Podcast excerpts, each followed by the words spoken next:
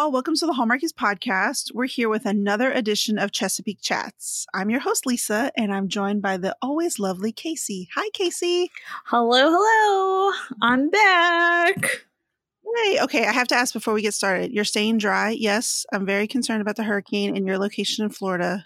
Yes. So, we on the west side are good. Okay. But thoughts and prayers to everybody else on the East Coast. So I know poor Caroline in South uh, South Carolina, right? Yes. Yeah, yeah, yeah. Yeah. okay, so I'm gonna need this to pivot, like that Ross meme I saw in Nydia um, yeah. Raquel 25's yes. Twitter. Pivot. Yeah, I'm gonna yes. need that. It's gonna pivot. It needs to pivot off the off back into yeah. where it came from. well, I feel bad for everybody in the Bahamas. It's I terrible. know it's so sad.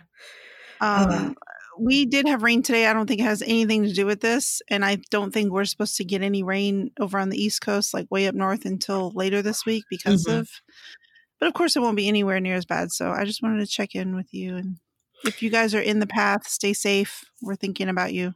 Yes. Yeah. So, all right. So Chesapeake Shores, season four, episode two, Leap of Faith. What were your overall thoughts? Did you like, dislike this episode?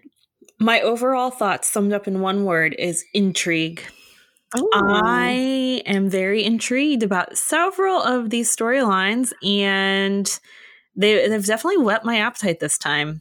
Oh Even some gosh. of the like weird business drama, I'm like, ooh, yeah. okay, okay. I like that word. That's a good word. My um, apprehension with this though is that two episodes down, we've got four to go, and this. I mean, if we had like 10 episodes, I could see this getting real meaty real fast, like all of these little storylines. But now I'm nervous that it's just going to be very quick and, but we'll see. I, yeah. I, shouldn't, I shouldn't judge. We don't know. Well, you're um, right, because usually there's 10 and there's only what, six this yes. season. So maybe they're building up intrigue for season five. Okay. I mean, that would be, or a movie. Yeah. Oh, yeah. A movie. But we're like, after next Sunday, we're halfway done. Yeah. Which I don't like. It's Hallmark, weird. I don't like this. But um overall for me, okay, I will say that there was so many parts that I that were just that really worked for me and then there were parts where i just i'm starting to not like certain people and i'm kind of getting irritated but okay so yours is intrigue and mine is irritated. Mm, okay.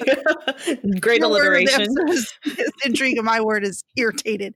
Um okay so i figured we go through these through the episode by couple or by character and these are in no particular order other than how they popped up on my screen and the first ones was were Jess and David, who this episode, throughout the episode, are saying goodbye again to the B&B and have decided to shop for another one. And personally, uh, this storyline kind of mm, gave me a lot of questions. I had a lot of like, wait, what was this? Uh, but overall, David was super dreamy. He just, I don't know why, but I mean, he's always attractive to me. But this episode, he was just super charming and super dreamy, and I just I wanted more. But what did you think of their? Yeah, they. You're right. David is pretty dreamy, and he's pretty perfect. And I'm like, okay, I, I can take it. Um, usually I don't like perfect characters, but because he doesn't he's not a main character, and even his storyline with Jess isn't a main storyline, it seems, as of now. I- am okay with him being perfect and sweet and amazing. So, yeah. But yeah, lots of questions, though. Lots okay. of questions. Okay, here's the thing. They decide to leave the B&B again um, it's gotten termites, and so in the episode, at some point, Jess refers to it as my B and B has Swiss cheese, is like Swiss cheese or something because it's got all these holes from termites. Great, but my question is, how did they just leave it?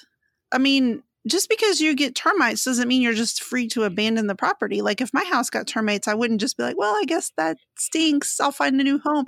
Like I still have a mortgage and I still have to make payments on it. I have to fix it. I just don't get to fix it and then leave, I guess, unless I pay off the house and say, that's it, I'm done. Bye. Yet you kind of have to sell your understand property in order to get rid of it. yeah, I, I don't understand this. And wasn't this also on the same large piece of land as the O'Brien home? Because in the beginning of the series, just like waves at Bree at one point, is like, "Hey, we can wave at each other." Yeah, yeah, yeah, yeah. They were like throwing distance within each other. That's why Jess always popped up in the, at the O'Brien house. Right? Okay. I, Yeah. because I feel like when they left for the inn, the inn that David's parents bought them, it kind of wasn't really fully explained how they got rid of the B and B, and then they decided to come back last last the first episode of the season. Great, and now we see it all shuttered up, and man, it's had all this overgrowth, all these weeds, all the boards on the windows. It looks terrible, and I'm thinking if the O'Briens are like legit a quarter of a mile down the road Right. how did they not be like, oh, we need to clean this up? This is ugly. Uh, maybe it's hashtag rich people problems. You know, David's family was probably like, "Hey, we got money. No, don't worry about it. It's all good. We'll we'll get you your own little inn, and you don't have to worry about the you know little shabby chic one in Chesapeake Shores." And that's my assumption. Rich people problems. yeah, I just, I guess I don't understand. Okay, so if the building's condemned and it's shuttered, why don't they just Foreclose. down? Yeah, Yeah. I don't get it. Maybe it's under foreclosure and Maybe. they still haven't gotten a buyer or any, you know, buddy. But then again, even if it went into foreclosure, couldn't Jess's dad just buy it and tear it down? Yeah, Or couldn't he just tear it down because it's on his? I don't know. I have questions. Mm. And then so they they decide to move forward. Okay, they're going to buy another one. Great. But my next question is is how big is Chesapeake Shores where there are this many B&Bs available because at one point David and Jess are walking down the street and Jess is saying, "I don't want to say goodbye to the B&B. I I want ours. I don't want anything else." And David basically makes her close her eyes and turn around and she opens her eyes and there's all these listings. Now I know granted they're probably not all bed and breakfasts availabilities probably just some homes mixed in with some mixed use but i'm just how big is chesapeake shores i'm confused so here's my thought on that. Maybe it's on that uh, the I- Vancouver Island that has so many little towns all around. okay and the B&B is not necessarily in Chesapeake Shores, but it's in like, you know, Vancouver Shores next door. Shores.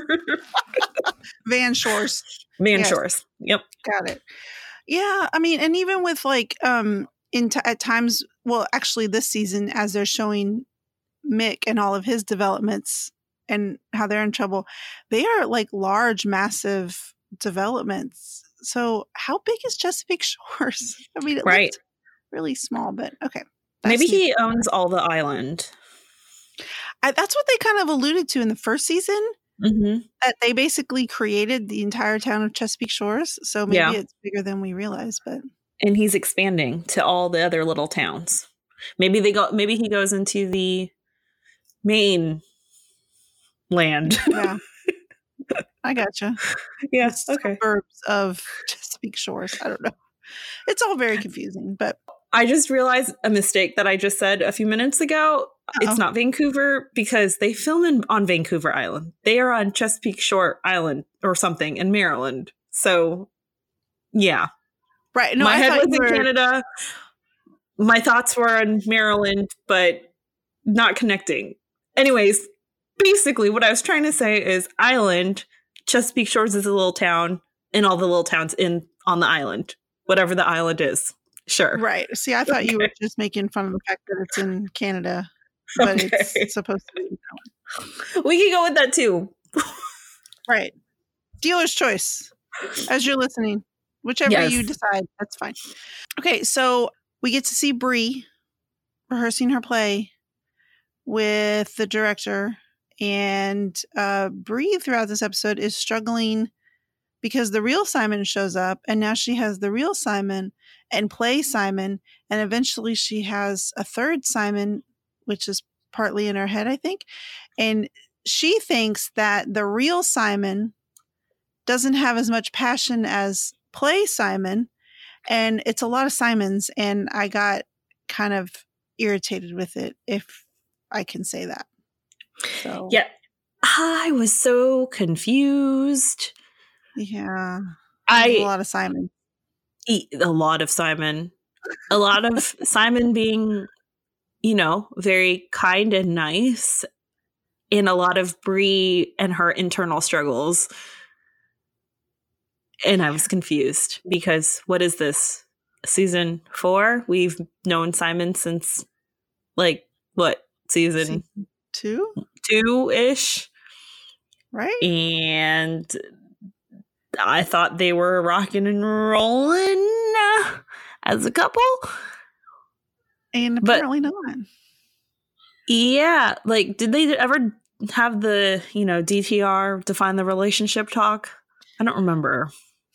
I mean, I think they've that's basically been their relationship is trying to decide whether they have a relationship. And if they're not talking about writing or, you know, the manuscript from last season, then they're talking about whether or not they should actually be together. She did a lot of waffling last season with I don't know if I should Mhm. be with Simon. I don't know.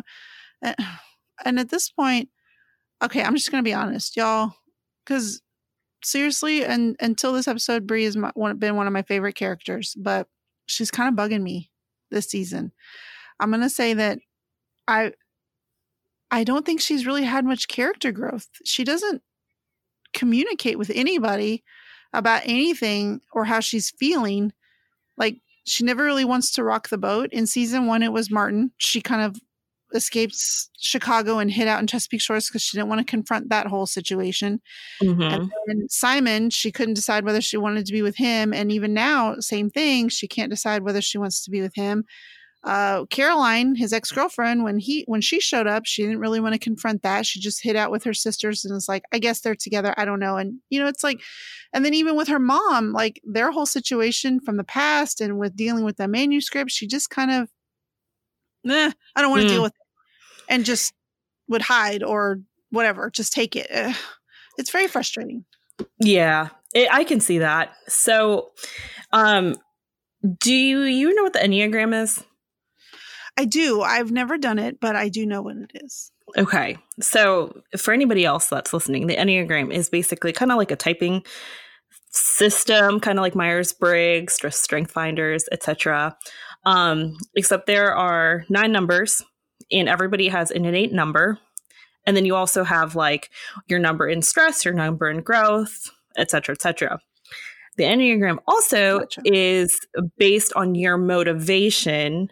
So, how you see the world and how you react to the world, rather than, which is opposite of Myers Briggs, which is Myers Briggs is how people see you, if that makes sense. Gotcha.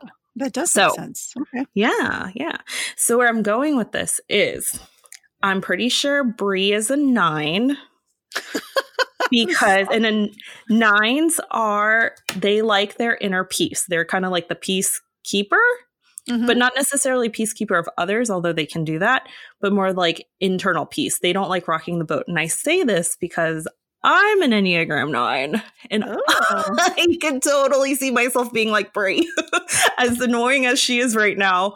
But like avoidance is very much a thing with nines. Like they don't like confrontation, so they avoid it, they suppress Right. it, they ignore it, they pretend it's not there which is very much what Bree is doing right now. Like she does not want to address anything.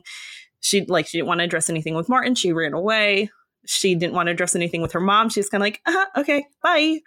Which is totally something I would do in a weird, awkward, not didn't want to confront type of situation. I'm kind of like, ooh, I'm gonna pretend this never happened and go about my life. Because if I open this up, I'm gonna be very internally conflicted inside and stuff so I'm going to put it out there for anybody watching who is an Enneagram fan. Let me know if you agree with me. Is Bree an Enneagram 9? And obviously, she's not a healthy Enneagram 9 because she is still avoiding for three years later. Right. Mm-hmm. Well, that all made sense to me. And I will tell you that when it comes to acquaintances and below, aka strangers, yeah, I'll avoid till I'm blue in the face. I don't need to discuss anything with you. But if it's somebody that I'm super close with, like anybody in my immediate family or like, you know, like my mom or my kids or my husband, oh yeah, I will be like, listen, this is what I need and this is what I need right now. so the fact that like Bree, I could on I could understand being skittish with Simon, but like Yeah. everybody else and throughout this entire series, I'm just like, Bree, just say what you want. Like just talk to people. Yeah, Yeah. yeah. Just I open get it, up. Yeah.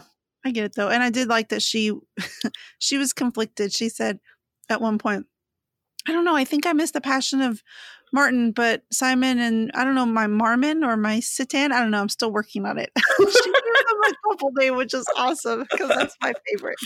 That's best. It was. But Um, yeah, that see that proves I'm pretty sure she's a nine. She she can't they're also indecisive. Okay. And indecisive because they don't want to hurt anybody else's feelings. So Like- need to do this for all the characters and tell me what they all are. Oh, we do. We we need to have a bonus episode because I Yeah. I can go on all night about this. But basically, while Bree is really frustrating, because I see her as frustrating, I can also see myself being like Bree. So I also have like empathy there. Yeah, I shouldn't be too hard on her, but you know, she's I guess it's because she's one of my favorites that yeah. this episode for sure i just i was really over the indecisive like attitude Yeah. so um after the you know Bree, we see we get to see mick again and basically with mick he is going to be he is indicted he has been indicted uh the concrete guy or paul i prefer concrete guy but we'll call him paul um has basically said no if i'm going down you're going down with me. And uh it feels like we're kind of getting land trusted again because again i don't think that they have enough episodes to explore this whole thing in full. But my question is is do you think that this entire storyline is basically all in service to get connor to go out on his own as a lawyer like open his own firm? Hmm. That's a good question. I I didn't get that vibe. I, I mean, maybe it's because I've siloed Mick with all his legal issues the last three, four years. Um, and so I, I didn't I didn't get that vibe, although that's a good thought process there. But can you really see Connor defending his dad? Because they're both so headstrong. Maybe. I mean, I, the reason I say that is because at one point in the episode, and I was going to talk about this with Connor, but I'm going to bring it up now. Maybe the one thing that Connor, um, Mick at one point tells Connor, you know, when you work for someone else, like he made a point of telling him, you know, when you work for someone else, you have to do what they say. You have to listen to them or you can get fired. And I feel like that point was being made because at some, maybe Connor is going to, you know, maybe if I just don't work for somebody else, maybe if I work for myself, I can do what I want. And what I want to do is, you know, practice my own law and be a trial lawyer. Oh, and my dad needs help. Oh, and my sister is probably going to need help. So I'll just create my own law firm. Mm. Maybe. That's like, yeah. Yeah. I I, I could I could see that. yeah. It would be interesting to see him as, you know, his own boss. Right. Um just because he's so used to the corporate world and he's super young and hot-headed. So, you know, what lessons are we what lessons is Connor going to learn or Connor going to learn Yeah. if he goes out on his own? But that Mm. could be an interesting storyline. Like if we had another season or something and he's on his own, those could be some struggles. And, you know, if they want to bring Danielle back into the mix, he could try and hire her. I don't know. I mean, there, There could be things there. Partners together. Yeah. Hmm. I will say, and this has no bearing whatsoever on the storyline, but um Andrew Francis can wear a suit really well. Like his suits in this episode, I would just his ties, they were all very great. Yes. So I just really needed that noted, everybody. Andrew Francis, if you ever listen to this, good job. yeah, he does wear a suit really well. Good for you. Super sharp. Um, okay, I'm going to skip ahead because we talked about it, so I'm just going to bring Connor in if that's okay. If we can Yeah. talk about Connor real quick. Okay.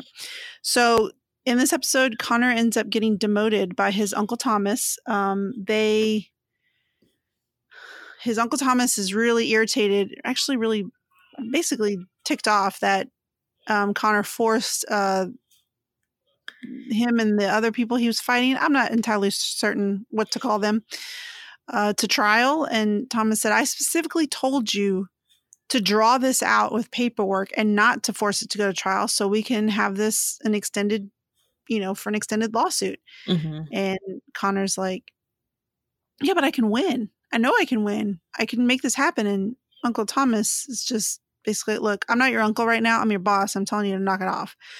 I mean, in the end, Connor ends up winning, and that's great. But Thomas says, You know what? I can't trust you. I can't trust that you won't go rogue.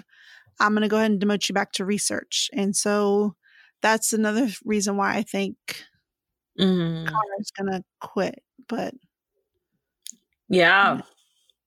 Yeah, that is a good point. Um, it is. I, I was trying to figure out why did Connor decide to just brashly decide to take everything to court? Was it because he was slightly jealous of Danielle being up for partner and he's not getting anywhere because he has a boring law job?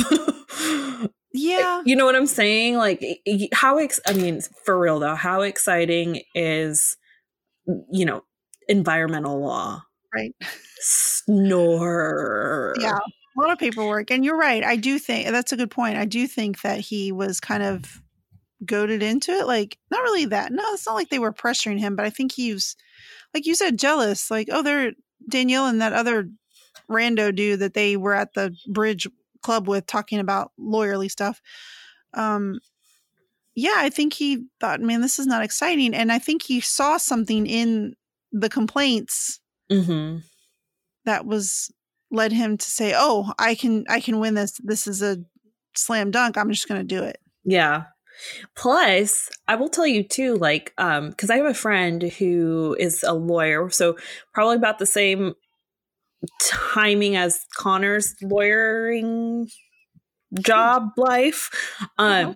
but she mentioned it's it takes a while to get to trial. Like just as a as a lawyer, you don't just go to trial all the time. It's a lot of paperwork, a lot of mediations, a lot of, you know, settling. It's very for her in her state, it's not common to go to trial. A lot of times people settle before this. So I'm kind of like is Connor just bored? Is he just trying to prove to everybody else like, "Hey, y'all, I could get him in trial. We don't have to mediate. We're gonna sick him." like, Right. well, I, I'm just confused. aggressive. Yeah, yeah, Yeah. And even if he did start his own firm, like he would still have to listen to his clients and what they want, and he'd have to give them the best advice based on his findings and not because he wants to, I don't know, be all, you know, tough. I, I, I, I don't know. Right, which is what Uncle tells him at, at the you know at the end when he demotes him. He said, "Connor, you're an excellent lawyer. The problem is, is that you can't listen to what you want. You have to act on what your client needs, Yeah. and otherwise, you're going to basically dig yourself into a hole." And side note, in the words of the great Donna Meagle from Parks and Rec, Uncle Thomas can get it. I mean, I just love him. I just yeah, I need more of him in my Yeah. life. Um, but yeah, in that scene, he was super powerful, and I was like, yes, you can get Mhm. it, sir. And in the scene with him, with Uncle Thomas and Mick walking down the street talking about legal troubles and whatnot, I will say this: um, those are two like very, very experienced actors, and Yes. it's just I just love watching them two together. And I guarantee that they have a lot of stories from their whole entire career because they're just they've been in everything. And watching them interact with each other is just a delight, just because they're so they're such incredible actors, and I just love it. So there. That's that's my little side note. Okay, so in this episode, oh, Kevin. We can't forget about Kevin. no, we can't forget about dear sweet Kevin. Kevin, who basically okay, it's Kevin. We realize that he is still a paramedic, and he gets a nine one one call, and it ends up being his old high school coach. Um, I'm gonna say I really loved this storyline. Uh, I really loved that they, the writers, made it clear like that that the coach was there in ways that the kids didn't even realize at the time and now they're adults they saw how much he cared and how much he reached out to them. As the daughter of a coach slash teacher the sister of a coach slash teacher and i was in athletics for 20 years i just really really love this storyline. What did you think about it I yeah, it was very reminiscent for me just because I remember, you know, thinking meh, about high school teachers and old coaches and stuff and now looking back it's like they really impacted my life. Yeah. I just thought it was it was so sweet and you know what Kevin did for him. Um I I don't know. It made me I, warm and fuzzy inside. I you know, I liked it. It seemed like an odd storyline interjected within all of this other stuff. I mean, I liked it. It just it seemed a little out of place in the flow of the show, but mm-hmm. I I I still enjoyed it a lot just because yeah. of the the nature of the storyline and of course I like seeing them in their Letterman jackets at one point at the end which if those are if those were their actual Letterman jackets from high school, those look really good. I know, they were really bright. those sleeves are super white because I had my jacket was red with the white sleeves, my Letterman jacket, and psh, like three months after getting it, those sleeves were just done. They were just gross. Like yeah, yeah. So I don't know. They went out and got new ones. I don't know. Maybe they like, you know, took them from current high school students. They're like, "Hey, bro, need your Letterman jacket because we need to look bright and shiny here. Yeah. And then they note, took them. Hallmark, if you want to get rid of any of those or do a giveaway. Oh my gosh, I was about to say the same thing. Then I'm, we're, we're your gals. Oh, we'll yeah. Wear I'll wear them everywhere. I'll wear them the entire winter and take pictures and put them on my Instagram, and I can be y'all's sponsor. So yeah, send me a Letterman jacket. Yeah. Um, Did you have any teachers back in your day when you, you know, influenced you? Oh my gosh, yes. And I will tell this story very quickly. When I was a senior, I took French all four years in high school. And when I was a senior, I thought I'd be super smart and take a bunch of other languages just because I was a senior and I was like, whatever. Um, I took Spanish and I took intro to, like, I took beginner Spanish. So I was the one of two upperclassmen in an all freshman beginner Spanish class. And I was terrible to my teacher because I was just a know it all senior and I was a jerk. And I was terrible to her for like the first month of school. Just thought I knew it all, thought I was just being like, ugh, I could just waltz through this class. And she was so patient with me, even though I was terrible to her. And at one point, she just was like, look, I get it. You're a senior. You don't really want to be here. I don't know why you signed up for this class if you don't want to be here, but I'm you're not my concern. I got to teach all these other kids. And I don't know, it's just the way she said it. And I realized that she, you know, was just doing her job and I was being a jerk. And after that, she, like, I don't know how to explain it. She just inspired me so much. And I ended up loving her class. And she ended up being one of the best teachers I ever had. And I was such a jerk to her. it was terrible, but I love such her. a little punk, huh? I was, I was terrible, and but I love because my dad worked in the school, and I just thought oh, I can do whatever I want. I was just a, I was a jerk kid.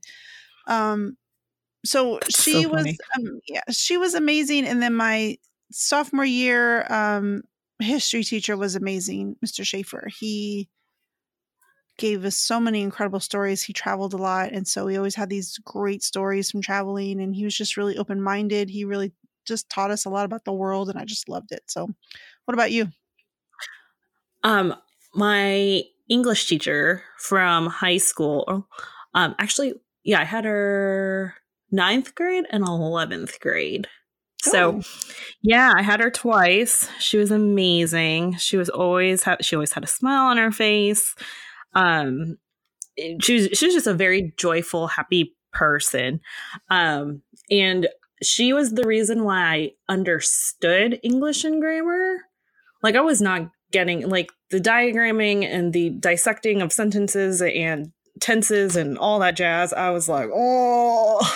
Yeah. um, but yeah, she was just amazing at what she did, and she was so patient with everybody. Everybody loved her. Um, so on a sad note, um, she got really sick when I was in college. Oh. Um, and she, I can't remember what she had. It was, it, I don't know that it was cancer, but regardless, she got really sick. Um, and I ran into her husband at college and I was talking to him and she was, he was like, Oh yeah, you know, my wife's in the car. She, you know, I, I, he didn't really say she'd love to see you, but she I think he said she misses all of you know your class or whatever.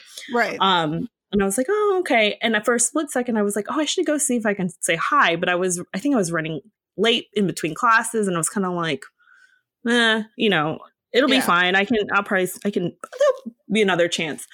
Well, there was no other oh. opportunity because then she got way sick and then she ended yeah. up passing away, I think my senior year of college. But mm. she was just one of those teachers that left a mark. And um, yeah. the storyline with Kevin and the coach kind of reminded me of that, That's which awesome. made me all kind of like in my feels. I was like, oh, yeah. Mm. Pro teachers all the way. So, Pro teachers. Yeah, this was the best. Although, if I can say, Kevin did bother me in this episode just a tiny bit when he was at the bridge. No, he was somewhere with Sarah. Where were they? They were at the bridge, yeah? They were at the bridge, yeah. Yeah. And he asks her about the wedding planning and she's overwhelmed. Sarah basically has been struggling with the wedding planning because Megan and the O'Brien sisters have just bombarded her with dresses and plans and caterers and the the the and so he Kevin asks her how you doing with all this and she says well it's kind of and he says I know my mom can be a lot are you okay with that and she's trying to be nice but eventually Sarah says no I'm not I'm not actually okay with this and he's just like yeah cool so anyways and Nothing. Yeah, like, I was even like, "Oh, do you want me to talk to my mom about this?" Or, "Hey, do you want to just do this?" He's just like, "Yeah, okay, whatever, cool." And then she's like, "Are you okay?" So that was all set up just so she could be like, "Are you okay?" Well, I had this call with my coach, and I'm like, "Dude, you just hijacked the whole conversation. You asked her, and she told you, and you say nothing back. You're just like, oh, cool." He was totally not was listening. Ugh, no, I mean I know that was the dude. point. She's like, "Are you distracted?" But it, yeah. But still, she really like, was yeah, struggling. Yeah. I mean, and I think I that was really the frustrating thing. Exactly. You know, she was standing up there in that wedding dress, which hello, she looked incredible in it. She really did. She, as Bree said, stupid pretty. Um, mm-hmm. and she was like, "This is just not what I envisioned." Well, then what are you envision? I why'd they skip over that part? I want to know what she wants. Like, yeah.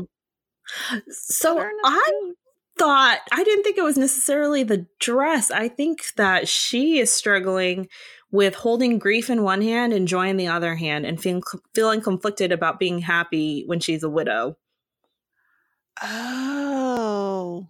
Oh yeah, she's that, gone through all this before. Yeah, yeah. So it's not like this is her first time around the rodeo. That's right. I mm-hmm. forgot about that. You're so good. See, I was wondering, does she not is did she lose her mom? Because I thought her parents were in an yeah. episode.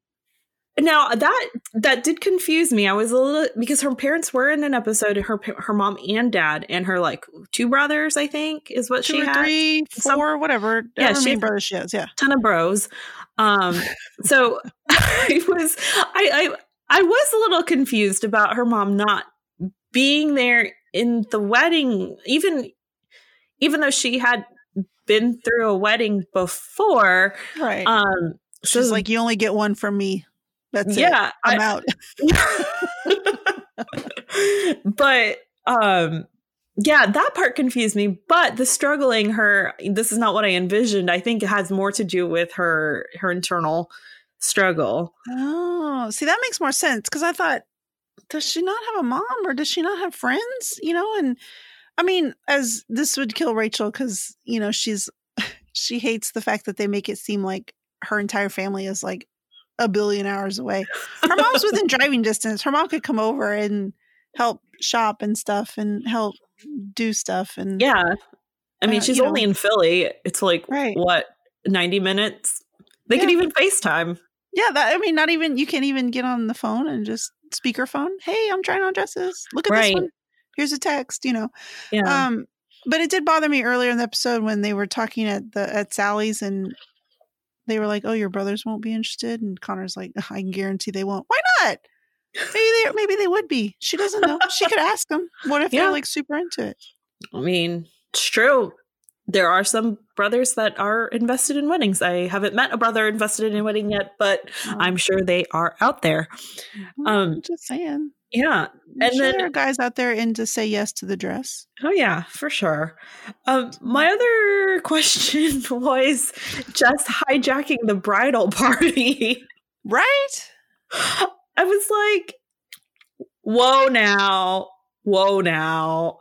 I get Yeah. y'all are about to be sisters and all, but if my sister in laws did that to me, I'd be like, well, pr- uh, okay, let's be real. I'd probably be like Bree and be like, ah, okay, just Yeah. shove it aside. but inwardly, I'd be like, what you you think we're we are we we close like that or Right. I mean, Yeah. no, in real life, I did have my one sister in law in my wedding. My other sister in law was not my sister in law yet. Um, I don't even think that she and my brother were a thing. Although, if they were, if they had been a thing, I probably would have still asked her. But that aside, um, usually it's the bride asking the bridesmaids, not the bridesmaids asking the bride. So I guess you need bridesmaids. Oh well, well uh hmm. Maybe. I don't know. Maybe I'll be bridesmaidless. I had a friend who got married with zero bridesmaids. Well, she had her Ooh. sister stand up with her, and that was it. Like, you know, that was Yeah. it. Which was fine. I mean, and then, you know, I come from well, my mom's Hispanic, so we have a lot of cousins. So there was always an expectation for a lot of bridesmaids. I was like, I'm capping it because I I can't do that. I'm capping it.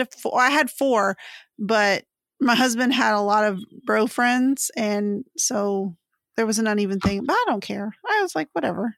We're all here. We're just Yeah. having fun. Yeah. Yeah, I thought it was kind of weird. I did like that. Um, it seemed all their dresses had pockets. oh, I didn't notice. I did. I was How like, fancy. Those bridesmaid dresses have pockets. Yes. I would totally. well, No, I wouldn't be in a wedding. Never mind. I was gonna say I'd totally be in a wedding if my bridesmaid dress had pockets, but you know what? No, scratch that. I wouldn't want to be in a wedding. Um, that's okay. I'm too old to be in weddings. I will contribute monetarily There in you my support. I don't need like just with cash. I don't want to contribute monetarily to wear a dress and stand up in front of everybody. But um so yeah. So Sarah struggling and at the bridal shop was also Abby, who's also struggling because she was trying to decide whether she should be a whistleblower on Derek Porter, aka David Mm. Lewis, aka the best. And she decides she's like, okay, I'm just I think he's running a Ponzi scheme. Ponzi scheme. Sorry. Word marbles in my mouth. Um and she does it. She basically leaks their financial documents or whatever she has to the paper. And her boss says, Yeah, you're out until we can figure this out. And now her job is in trouble. And again, and then we see in the previews for the next episode, she gets served with some sort of legal papers. So again, Connor could help her. And again, no mention of the kids this episode. I don't understand this. Are they just not there? Are they with Wes? Are they with Nell? We'll oh, get They're- to that. Ooh. I was gonna say they're with Wes and Miss Fancy Pants Lady. Oh, that's right. Her, her blog, whatever it was called. Oh, fancy. You're right. What was it called? oh, oh, shoot, Miss Miss Marvelous Miss. Oh, that's Miss right. Because I kept thinking it was like Miss Marvel, and I because I Miss Marvel because I kept thinking that's like that show on Amazon. Yes, yes, Marvelous yes. Miss- I was like, did they not reel it? But that's neither here nor there. But Yeah. yeah, she didn't even like not even like a line in the in the script. Like, I don't know if I should do this because what if it disrupts my kids' lives? Mm. You know, like, oh, what if I lose my job and then I can't take care of my kids? Or what if I get indicted or not indicted? What if I get, you know, sued? Oh, and then my kids. But she sure was all over it when somebody took a random photo of her kids while she was out with Trace at one point. and was like, My kids, right. I have to protect my kids. But now she could be in real legal trouble. And she's like, eh, whatever. I'm doing it. I'm doing it. I I did find it funny. um, a different note that Dell was basically like, "You're kind of half fired, but good job." Yeah. I mean, I'm glad you did it, but yeah, you have to leave. Yeah. yeah, So that'll be interesting. this will be interesting. I this was the one I was like, okay, I, I can dig this one because this is this gets into some deep stuff. I mean, whistleblowing and possible trial and maybe jail time. I mean, who knows? I just like I said last episode, like last um Chesapeake chats, I really want David Lewis to come out swinging. He's so cool. Mm. I just want more scenes with him just being really mad and threatening and yes. But Yes. um so then we see Trace at some point and okay, y'all, I'm sorry. I'm sorry if okay, this is where you can fast forward, and I'm sorry. You can reach me at Lisa at girlgonehallmark.com for any feedback towards me for what I'm about to say, but I'm over him arguing about whether or not he should be on tour. He just needs to put it on a t-shirt. I'm not going on tour anymore. Stop asking. Get it on a sandwich board, stand outside, ring a bell. I don't know. It's, that's all people ask. Well, you're giving up on your dreams. No, I'm not. Oh, you're not going to be on tour. I don't know. Should I be on tour? Maybe I shouldn't be. I don't care if you're on tour anymore. Done. Can we have a shirt that says hashtag not with the band? Oh, yes. That would be awesome. Not with the band, the Trace Riley band. Oh, oh it's my now God. just the band Right. without Trace Riley. The band formerly known as the Trace Riley Band. Hashtag not with the band. Yeah, I just I'm over the storyline as I've said many, many times before. And he's in the bridge. Can't people just let it go? And can we not find something else for him to do? Um, and I probably shouldn't say it like this because this sounds really crass. So I'm gonna just say instead of him running the bridge, he can establish a relationship with Emma. Yes. Yeah. Let's just see a new So- relationship. I'm all for that. Yeah. I mean, he ran Waffle Dude, he ran Chris the Waffle guy out because of all of his complaining, which I don't understand why he's complaining because Chris, oh, I don't know, saved the bridge from going under. Oh, made it a Mhm. legitimate business. Oh, kept it going and managed it and gave him a business to come back to after leaving tour. But True. yes, let's go ahead and berate him. But the fact that Chris left and to go manage Waffle Houses was amazing. I did not see that coming. I was like, wait, I about Why are you fell giving- off the couch. I was like, what? This is awesome. well, hopefully he can make the awful houses better waffle houses. So yeah. there's also that. Although I do collect Waffle House coffee mugs because they're really good in quality. Mm. I have like two here at my house and I have like two at work. I know it's random, but um, but yeah, so Trace, yes, arguing about tour, yeah, whatever. But the most interesting part is that they're putting him with Emma more, so we get to see that continue.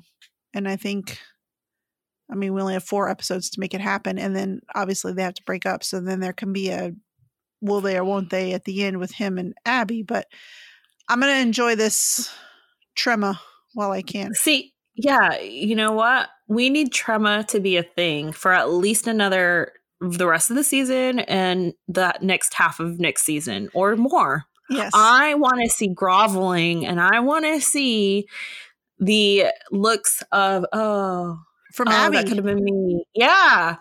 Yeah, and I, I want to see Trace super conflicted and maybe I don't know, uh, like mistakenly seen with Abby, and then there's an argument and like just lots of drama. Yes. I, they- I want to, yeah, I want them to make me want Trace and Abby back together. I want to see the scene where Trace and Emma are standing in front of the water and they're barely making eye contact. And she says, You're just not over her, are you? Over who? Don't play games with me, Trace. Abby, you're still in love with her. Look, I'll always love Abby in some way. No, you're in love with her. Maybe I am. Ah, yeah. Okay. See, that's what I want. Done. Yes, yes, I want, I want that.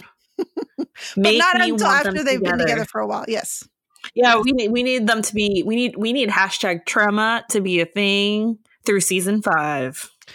What would have been really interesting is if instead of Chris Waffle being rude to Emma, as if he tried to make a play for her, and then Trace got jealous, realizing, oh, I kind of meant this girl, and then Mm. they could have gone out, and then Trace, after he dumps her for Abby to go back to her, he and Emma could have taken off because she's like, I play, I serve in joints all over, whatever, and they could have gone, and he could have managed Waffle Houses, and she could have served at them. I don't know.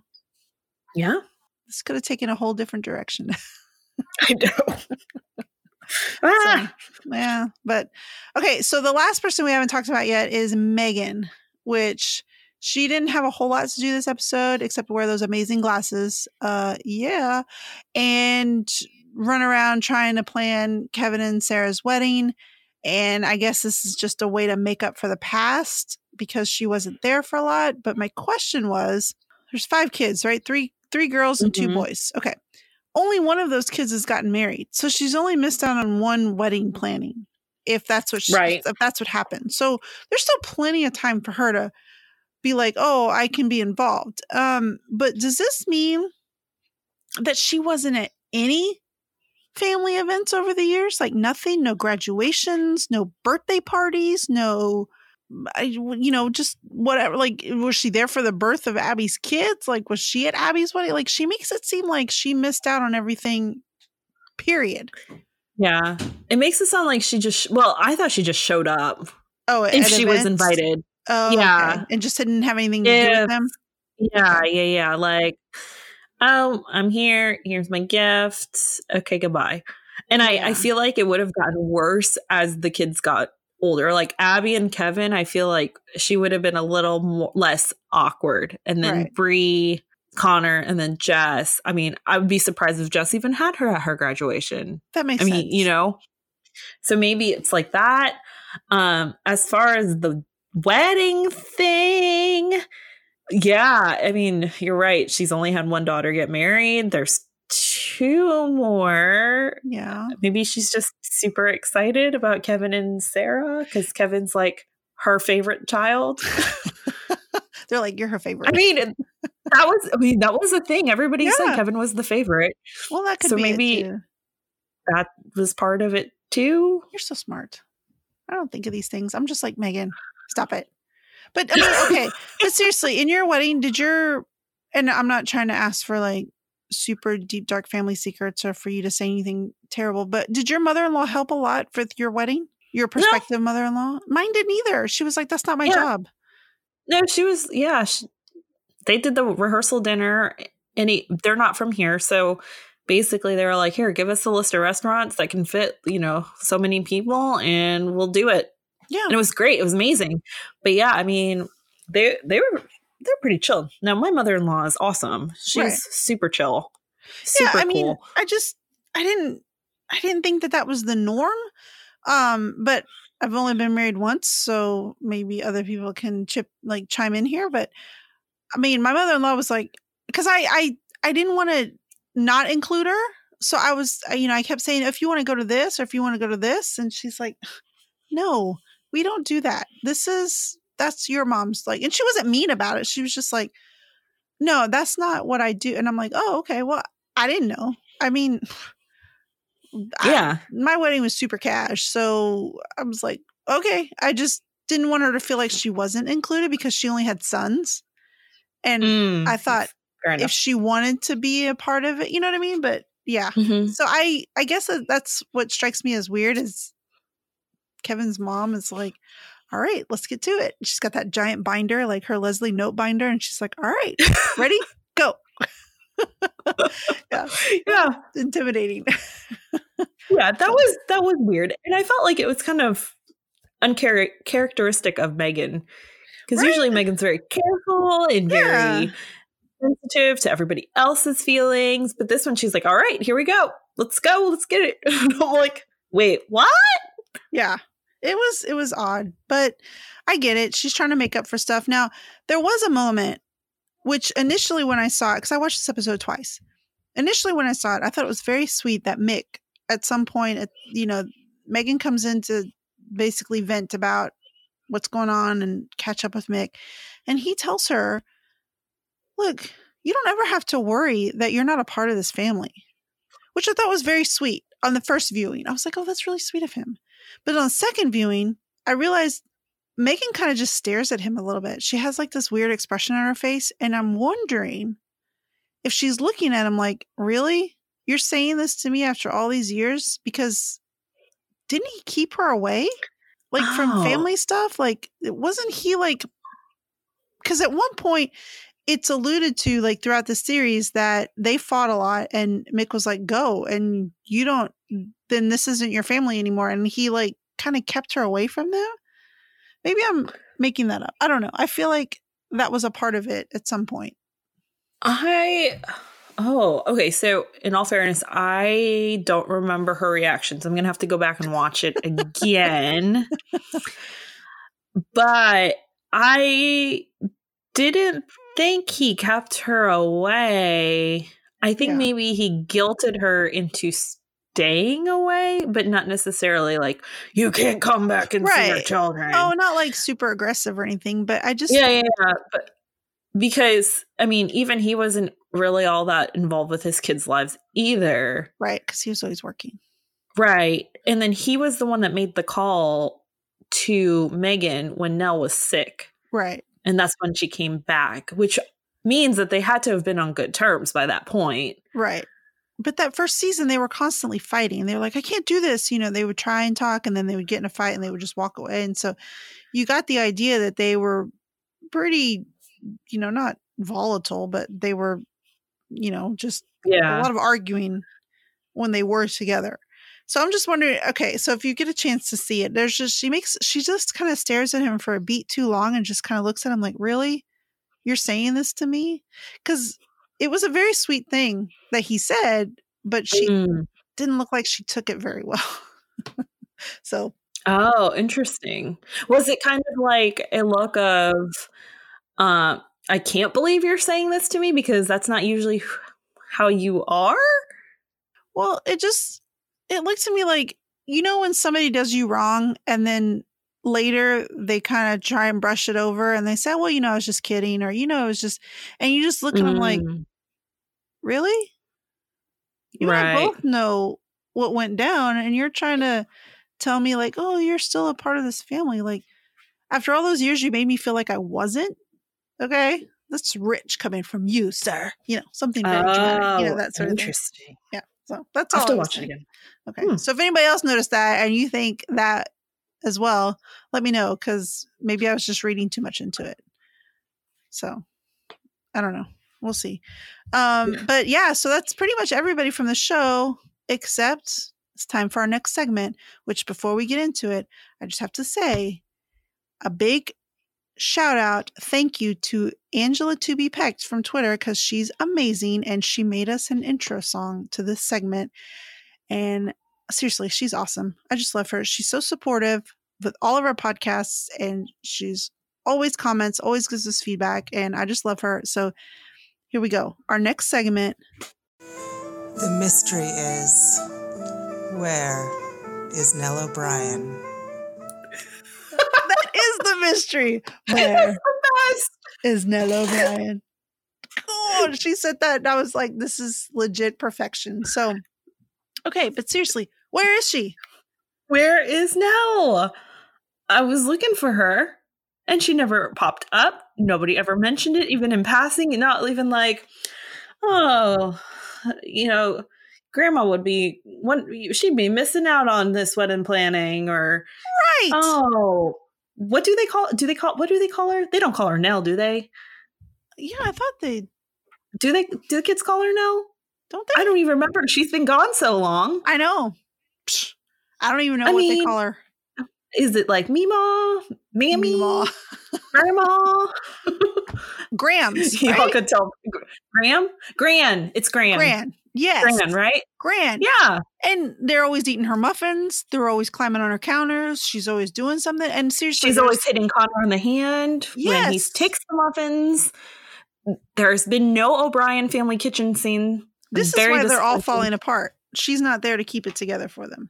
There's no wisdom for Bree. That's why Bree can't make up her stinking mind on Right. Simon Martin, whatever his name is, Smartin. Smartin. Right. I mean, so where is she? Like, are they gonna? Are they just gonna bring her back like next next episode, and we're all just supposed to pretend that we didn't see her for two episodes? Are they gonna have a reason why she's gone? Is she has she joined a cult? Like, what is happening? I I need Mm. answers. Hallmark.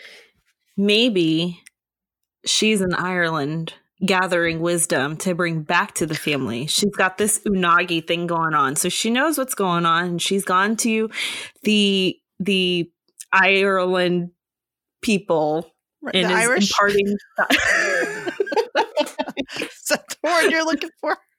yes, the, the Irish, um, getting wisdom and trying to, you know, pass it on or intake it or something like that, so that her family won't be falling apart. And she's gonna, you know, you know, mush out her wisdom into the children, and they will all live happily ever after. She's getting wisdom. Okay, that's a good one. I I can support that. Now, my theory is a little bit more far fetched. I Ooh. think that she has run off with the grandpa from Good Witch because isn't he also Irish? I know you don't watch the show. This is just a rhetorical question. Um, maybe she took off with him. He hasn't been. I mean, he was. He's been on the show, but not a whole lot. Maybe they're off together. Maybe they met in Ireland. Maybe it was a singles cruise to Ireland. I don't know. We don't know. That's the problem, Hallmark. We don't know. I, I did have a split thought uh, for a second there, and thought maybe she's with the shoe lady from um, that Candace Cameron Bure movie. Jean Smart. Yes, Yes. that's it. The shoe lady. Oh Yes, maybe Side she note, needs help. did you ever watch Designing Women with Jean Smart? Did you ever watch that show? Uh, I don't think so. Okay, I feel really old. Sh- uh, uh, they just dropped the entire series on Hulu, FYI, and that's basically going to absorb. I just I think it's been out on it for like a week or two, but now that I know it, that's going to absorb my life. So that's all. Um, so yeah, people, do you guys know where Nell is? Let us know. Let us know in the feedback. Tweet at us. Give us your theories. Let us know what Yeah. you think. Send us the most far fetched theory out there. I want to hear your crazy brains, so you all aren't like, yeah, that That'd Kaycee awesome. chick's crazy. Okay, so the next segment is random moments. Do you have any random moments from this episode? Random moments, random moments. Random moments Yes, that did not actually contribute to the plot were just amazing on their own. Yes, yes, yes, yes, yes. Okay. So when Jess and David are at the new inn and they're walking around and they have like the music and she's just is like in awe and she says, It's perfect. It just reminded me very much of Lorelai Gilmore in the inn. Oh. it did. You're right. It was very much a Gilmore Girls moment and it made me giggle because I just it's been a while since I've seen Gilmore Girls, but Yeah. I feel like there was a moment where Lorelai walks into her inn and is like, oh Yeah. the new one, right. not the old one. Yeah. I try and pretend that the new one didn't happen, but that's neither here nor there. Ooh, not the new series. Not I meant the new inn. Okay, I was 'Cause there are two the- ins. Yeah, no, I'm just saying like the, the Yeah. new Oh yeah, yeah. I, I pretend that didn't happen either. episodes. Yeah, no, the Yeah. new one. Yes, you're right. I'm sorry. Yeah. Mm. Um, my it was that the only one, or do you have, have another one? I think.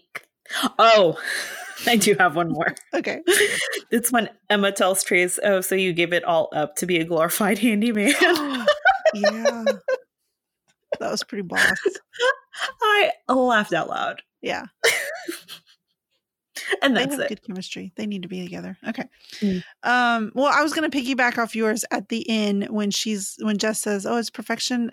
Back it up just a squidge to when they're walking up to the property and Bria's complaining. And Abby says, Any man would be crazy not to want to be with you. And just casually flings out, except for David. Uh, I know. I forgot about that part. awkward.